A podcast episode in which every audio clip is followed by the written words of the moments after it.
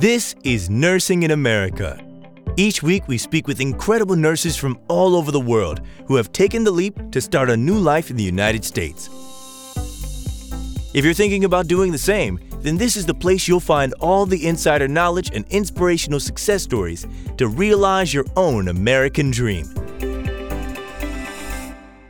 We're going to be talking about getting a driver's license. We're going to be getting talking about how to buy a car in the United States. We're going to be talking about car loans. We're going to be talking about auto insurance, car registration, smog tests, lots and lots of tips and advice on transportation in the United States. And um, we are really excited to have this expert panel who are going to be taking us through everything that you need to know about this topic. Let's get started, panel. First of all, I think it would be great if you each want to maybe give us a little bit of a background and introduction. Let's start with Nicole. Ladies first. Ah, well, I'm Nicole, so happy to be. yourself. Thank you. I am so happy to be here. My name is Nicole Dean.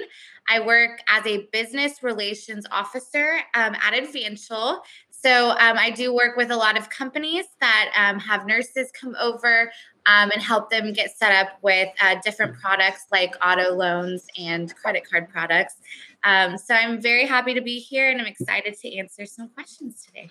Thank you, Nicole. We're excited to have you here. Advance Shield is one of the Connetics USA's uh, prestigious partners, one of the resources that we provide to nurses when they arrive in the United States to help getting car loans, as well as other services that they provide. James, do you want to tell us a little bit about yourself? Sure. Uh, my name is James Krolder. I'm the director of International Auto Source. International Auto Source has been helping the nursing community relocating to the US for over 15 years, uh, helping them with purchasing a vehicle, financing, helping them get their driver's license, vehicle registration, auto insurance, the whole kit and caboodle of buying a vehicle. And uh, we've gone through, we've learned a lot of things together about buying cars in the United States. And uh, we're happy to see all of you candidates that are moving here, and we're excited to help you. Thank you, James. And International Auto Source is another very prestigious partner of Connetics USA. And they have also helped thousands of nurses get, uh, not just nurses, but uh, uh, many, many expats getting um, a car in the United States because it's really difficult without credit. Um, and we look forward to James sharing a lot of tips and advice and information for those of you who are still around the world waiting to come to the United States or if you've already arrived here. And last not not least, we have Nurse Juan. Do you want to introduce yourself? Um, hi, my name is Nurse Juan. I'm a YouTube uh, content creator focusing on immigrants coming to the United States, like I'm um, sharing some of the important things you can do when you arrive here, uh, mostly based on my experience. And also, I'm one of the admins of uh, Lefora, Lefora for Nurses. Thank you, Nurse Juan. For many nurses coming to the United States, um, you know, they think, well, the end result is arriving and then everything is just kind of easy. Well, that's not 100% correct. So, if we look at our success path, which is on the Connetics USA website, you'll see that step number seven is uh, uh, um, enjoy and prosper. But the, the journey to getting a car is not that easy. Um, I'd like to start off with Nurse Juan, and maybe you can share with us a little bit about your experience of where you live in the in the United States and when you came here, what transportation was like in the area where you were deployed, um, and how you were able to navigate that. Okay. Um, I'm from Kentucky, uh, state of Kentucky, and I was deployed in eastern part of Kentucky. Um, when I arrived here, uh, that's one of the most difficult part, part for me because there was no public transportation. Um, throughout Kentucky for the entire state, I think there's only two or three uh, like cities that has a public transportation, and that's Louisville and uh, Lexington. Forget the name of the other one. So most of the other counties or other places in uh, Kentucky, there's no public transportation. So I had to get by through having connections with some of our uh, Filipino colleagues who went ahead of us. Uh, so they were really a big help for us. But if they weren't there, we will definitely have had had a hard time. Uh, even with having them around, we also still had a hard time because um, it was really hard to get um, them to help us because they also have their own like work and lifestyle. So um, it's not easy to be foreign in a uh, to be in a place wherein there's no public transportation.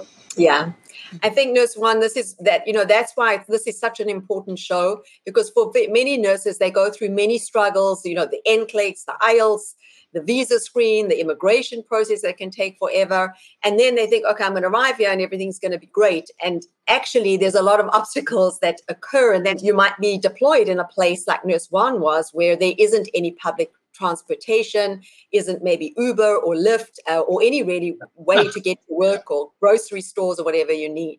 James, where you live, um, can you share with our viewers where you live and if there is public transportation in that location and if there's Uber, Lyft, those kinds of resources?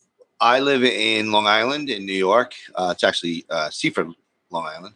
Uh, mm-hmm. So it's a lot of confusion or a lot of uh, misconception about where I live is that I'm in New York. So you would assume that automatically we have public transportation. And that's really limited to New York City. Um, so New York City has the subways and the trains and the cabs and and buses and everything readily available to you. Uh, I'm a little bit more on the outskirts of New York City, so I'm out in uh, maybe about 20, 30 minutes away. So in the suburbs and very, very limited public transportation. It's you need your own vehicle to just do the simple things like go to the grocery store or drive your children to school. Uh, it's not something that you can necessarily just jump on the train or jump on the subway or even call an Uber, unfortunately now. I am lucky enough to have Uber. It's definitely comes in handy.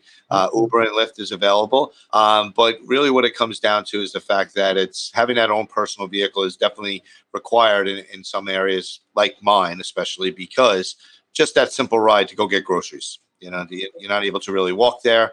You're not able to take the train or take the bus. You, you need that public transportation to get there. So I'm in the outskirts of NYC. Okay, so interesting there. So you seem to have more resources than what Nurse Juan experienced in his first position in, in the US, but still um, not like being in New York City, which is probably one of the only places in the United States that you really can get by without driving a car. Correct. Nicole, it's one of the limited ones.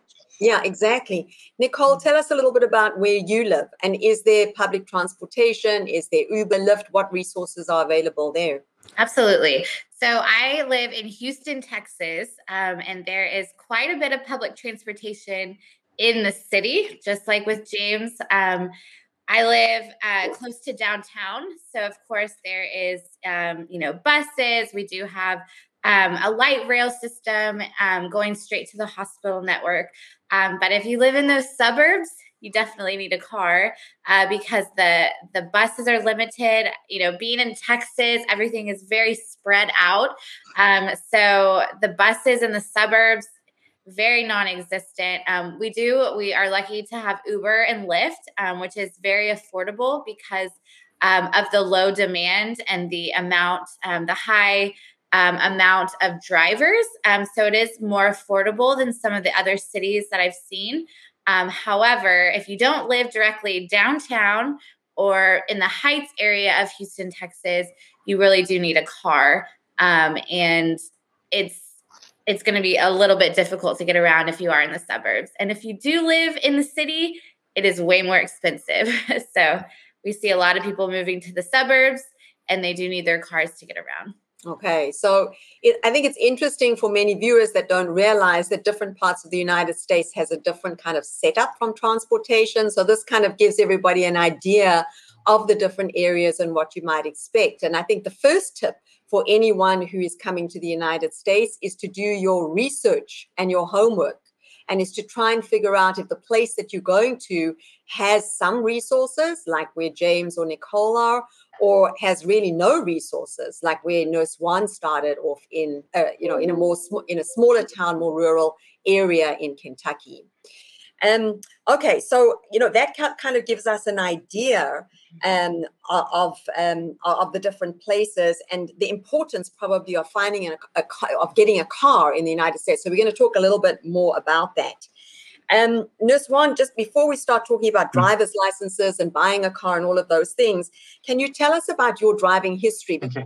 Uh, for me, ever since I was young, like I think I started 16, I was already driving, but never uh, four wheel drive.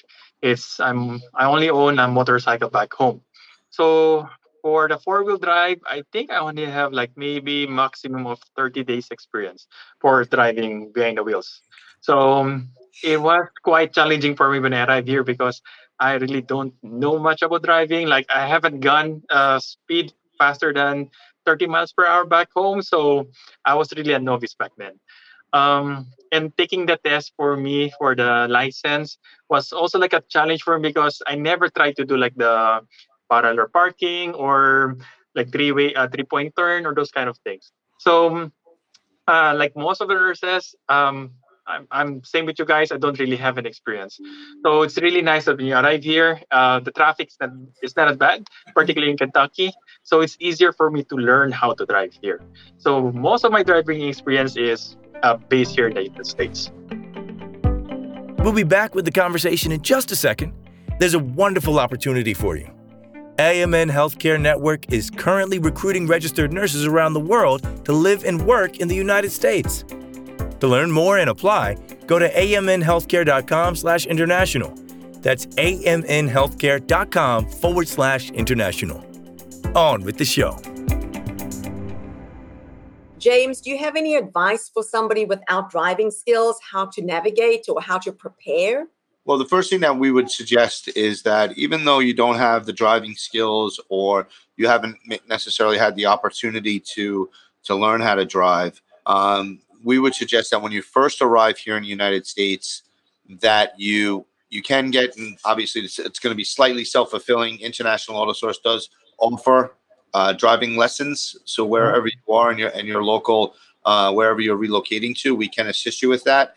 But I would suggest going for driving lessons. First, what you're going to do is have to go for a five hour driving course where you kind of watch videos and learn about the rules of the road and what the, what the signs mean. And then from there, you would take some lessons where you get the opportunity to kind of get behind the car and, and oh, excuse me, get behind the wheel and have that opportunity to really drive and get the feel for the vehicle. And as uh, Nurse Juan mentioned, you know, you, you, won't necessarily be thrown right out into the highways or right out into traffic. You know, you'll you'll start off very slow in a parking lot and then work your way out into the um, into the local streets where there's not many cars driving around. Um, it's very similar to probably what Nicole and I, how Nicole and I learned. Uh, we went through a driving course, and then I mean, I'm, I'm, I'm assuming things are similar to New York and Texas, yes. probably just in, probably just in that way, Nicole. Um, but as far as the driving lessons, where you know we we watched videos, we learned, we watched, we saw our parents, you know, but at the same mm-hmm. time, you know, when we started to first drive out there, it's very slow. We go just onto the normal, you know, regular streets, local streets, and then we work our way onto the highways and the expressways. Um, I can remember just the very first day I had my license, I wanted to go drive out on the expressways, and my father was like, "No, no, no, it doesn't work that way." first know? things first. Yeah, first thing you learn how to drive locally. You know, you you got your license, that's great, but you don't just go onto the highway. It's not just something you just do. Um, well, so you know it's a, it's a work in progress and you take your time and you learn and you, you do it based on how you feel comfortable driving yeah that, i think that's really good advice i'm just thinking as you're speaking about my own experience mm-hmm. i was an immigrant as well i came from right. south africa 22 years ago and i remember the first time that i I drove on a freeway, and I mean, I'd been driving for years when I came here, although it was on the other side of the road. I cried like a baby. I was so scared and so nervous in the California six lane highways. It was terrifying. well, that's very intimidating. I mean, I can tell you that the numerous times that I visited the Philippines, when I sat passenger, I cried like a baby. That is true. okay, James, I can relate. and then, and you're holding a Bible across. Yeah, you can drive in the Philippines. You can drive in the United States. I yeah, promise. yeah, that, that is for sure, and I can attest to it. Having been driven around today um, in the the traffic of Manila, it was it's quite um, an experience. It's yeah, exactly. and Nurse Juan, uh, can you tell us a little bit about when you first drove on an interstate on a highway? Um, for us, it wasn't that bad because, like I said, Kentucky is quite easy to drive through. Uh, the interstate here has like maybe three roads, but it's not really that traffic. Uh, traffic. So it was great. I was with with one of my colleagues who came here, and that's the first time I was able to drive like 90 miles per hour in, in, in my entire life. So wow. it was kind of nice. Like I got to get the need for speed, like what he wanted to do when he had his license. So it was easy. But when I went to uh, Chicago, that's where uh, I felt like I got more nervous because I really felt like it's quite different. The interstate in Chicago and in Kentucky is really, really much different. So uh, it was hard for me to drive then, and it was nerve wracking. Yeah, it's definitely, as James said, something where you've got to kind of go slow, get your confidence, and then mm. you know you'll, you'll get better and better in time. Absolutely. And is it difficult to get a license in the United States? Nurse Juan, can you talk a little bit about your experience of getting a license? Uh, I think it really depends on the state and the county where you're getting your license. Uh, like for me, uh, it was easy enough because uh, basically you just need to take a test, a written test. So you have to study for that. And PDF or the manual for the test you can download download from any of the DMV websites. Um, then then for the test, it's quite easy because they they will give you a map of what to do and how to practice so you can prepare ahead. Uh, the only thing that usually burdens us for new immigrants is the requirements.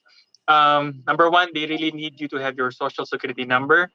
Then they need you to have like a permanent address. Uh, you can't use the hotel address. So they normally uh, require that.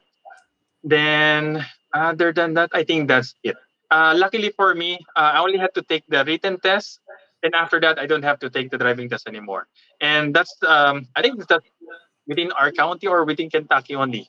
Uh, it's because I have my LTO or my Philippine license and international driver's license. Correct. And I think visa, um, my uh, permanent resident visa has something to do with it because I have a colleague who was here like two months ahead of us. She had a working visa, so for her, she still uh, was like required to take the driving test. So um, it was easier for me. Yeah, and that's where it can be different state by state. Right. James, do you have any information to share about international driver's licenses and how that might help or not help? So, the best thing about the United States is that it's 50 states and 50 different countries, uh, mm-hmm. and then 50 different, uh, and then thousands of different counties, to Nurse Juan's point. Nurse Juan, that was a great answer. You can actually, uh, we can put you on IAS retainer for that answer. Oh. Um, it's it's very true. It, it all goes down to the local county and the local requirements. And every state is different. Just as a quick example, the state of Florida, you require to have your social security number and an international driver's license, and you can apply for a driver's license. In the state of New York, you have to have six points of identification, which includes your United States visa, includes your um, potentially your passport, an employee ID card, a checking account with your name on it, which is confirming your permanent address, as, as Nurse Juan mentioned. Uh, so every state has different rules, but every state does look for the international driver's license. That will help speed up the process. Now, some states, and again, it really goes down to the local level. Some states will allow you to not have to take the driver's test, to uh, the actual driving, physical driving test, if you have a driver's license from your home country and an international driver's license, as Nurse Juan mentioned. Okay. Um, but most states, most states will require you to take, well, all states actually, I'm sorry, all states will require you to take the written test. And then most states will require you to take the road test. And that's where it's, you know, helpful for you to have those driving lessons. The driving lessons, they not only will they help you learn the rules of the road, learn to parallel park, which I can promise you parallel parking I did on my road test almost 28, wow, 28 years ago. And I probably would never parallel park again. But I just had to do that that one time to pass the test. So they'll help you with all of those things. But in addition, they'll provide the car for you to be able to take the road test at that time. Should there be any issues with you not having any transportation for that?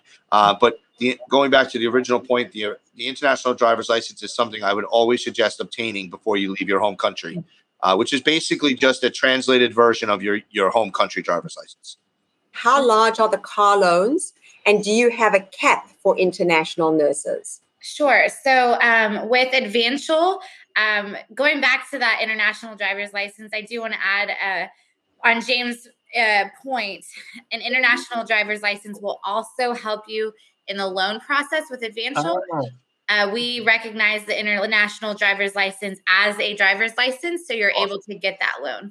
Which so I will also vouch for that. Please get one um, before you come. Um, but as far as the auto loan goes with Advancial, we do have a $30,000 cap. Uh, we just increased it because of the climate of today's environment. Um, it's crazy out there with car prices and um, the competition. So it is $30,000. Um, and um, we suggest doing as much research as you can um, to get the best deal because a lot of the cars um, mm-hmm. will be um, inflated that we've seen. Yeah, and that's really probably due, Nicole, to the prices that yes. you know the the limited inventory in the United States. The prices have just kind of you know the inflation that we see in the U.S. Almost thirty percent of that is going to vehicles, whether new yeah. or used. Right. Um, so I, I can understand where you're coming from with that because it's uh, it's a challenging time with the vehicles. Absolutely. Yeah, definitely. Can you maybe share a little bit why getting a car loan is, is so important, just as it as how it relates to credit? Yes. So, um, you know, being with a financial institution like Advancial, uh, credit in the US is super important. Um, every decision that is made as far as large purchases, getting an apartment later on, um, your credit is looked at. So, getting a car loan versus a lease, um, that loan um, will go towards building your credit once you get your social security number. The benefits of Advancial is we do not require a social security number to get that car mm-hmm. loan, which is amazing. It is a um, it is a wonderful product or service that we offer. Um, however, um, once you get that social security number and you update it with us, you start building credit. And that credit is so mm-hmm. important to start building. Um, and I highly recommend you get your social security number as fast as you can and then update us as well. So, Advancial, um, going back a little bit, um, we do offer our Inbound USA program. Um, it is special to our um, our select employer groups like Connetics um, and we offer this service um, of getting, you know, car loans to people newly arriving in the U.S. and as easy as possible um, without that social security number, which can cause a lot of headaches um, with a lot of other providers as well. Yeah. Um, I always thank you, Nicole. Um, really important information shared. Um, I often tell the story of when I came to the United States and went with my husband and two little kids to buy a car salesman was very excited. Um, and then he went back and checked our credit, came back with a very like long face, not very happy with us. He said, You have no credit. And we were like, What is that? We didn't even know as immigrants that, you know, credit existed. So um, if you don't know what credit is, please check out um, some of the shows that we've done on Onwards and Upwards. They are on our social media, on our website, and we'll explain what credit is and how to build your credit. We hope you enjoyed today's episode of Nursing in America. Part two will be available next week, so make sure you hit the follow button and come back to join us then. If you enjoyed the episode, please help us and leave a review. AMN Healthcare International is currently recruiting registered nurses around the world to live and work in the United States. We offer both direct hire and staff recruitment, giving you more options and flexibility to begin your American dream. To learn more and apply, go to amnhealthcare.com/international. There's also a link in the description. Thank you for listening. Tune in next week for more incredible conversations.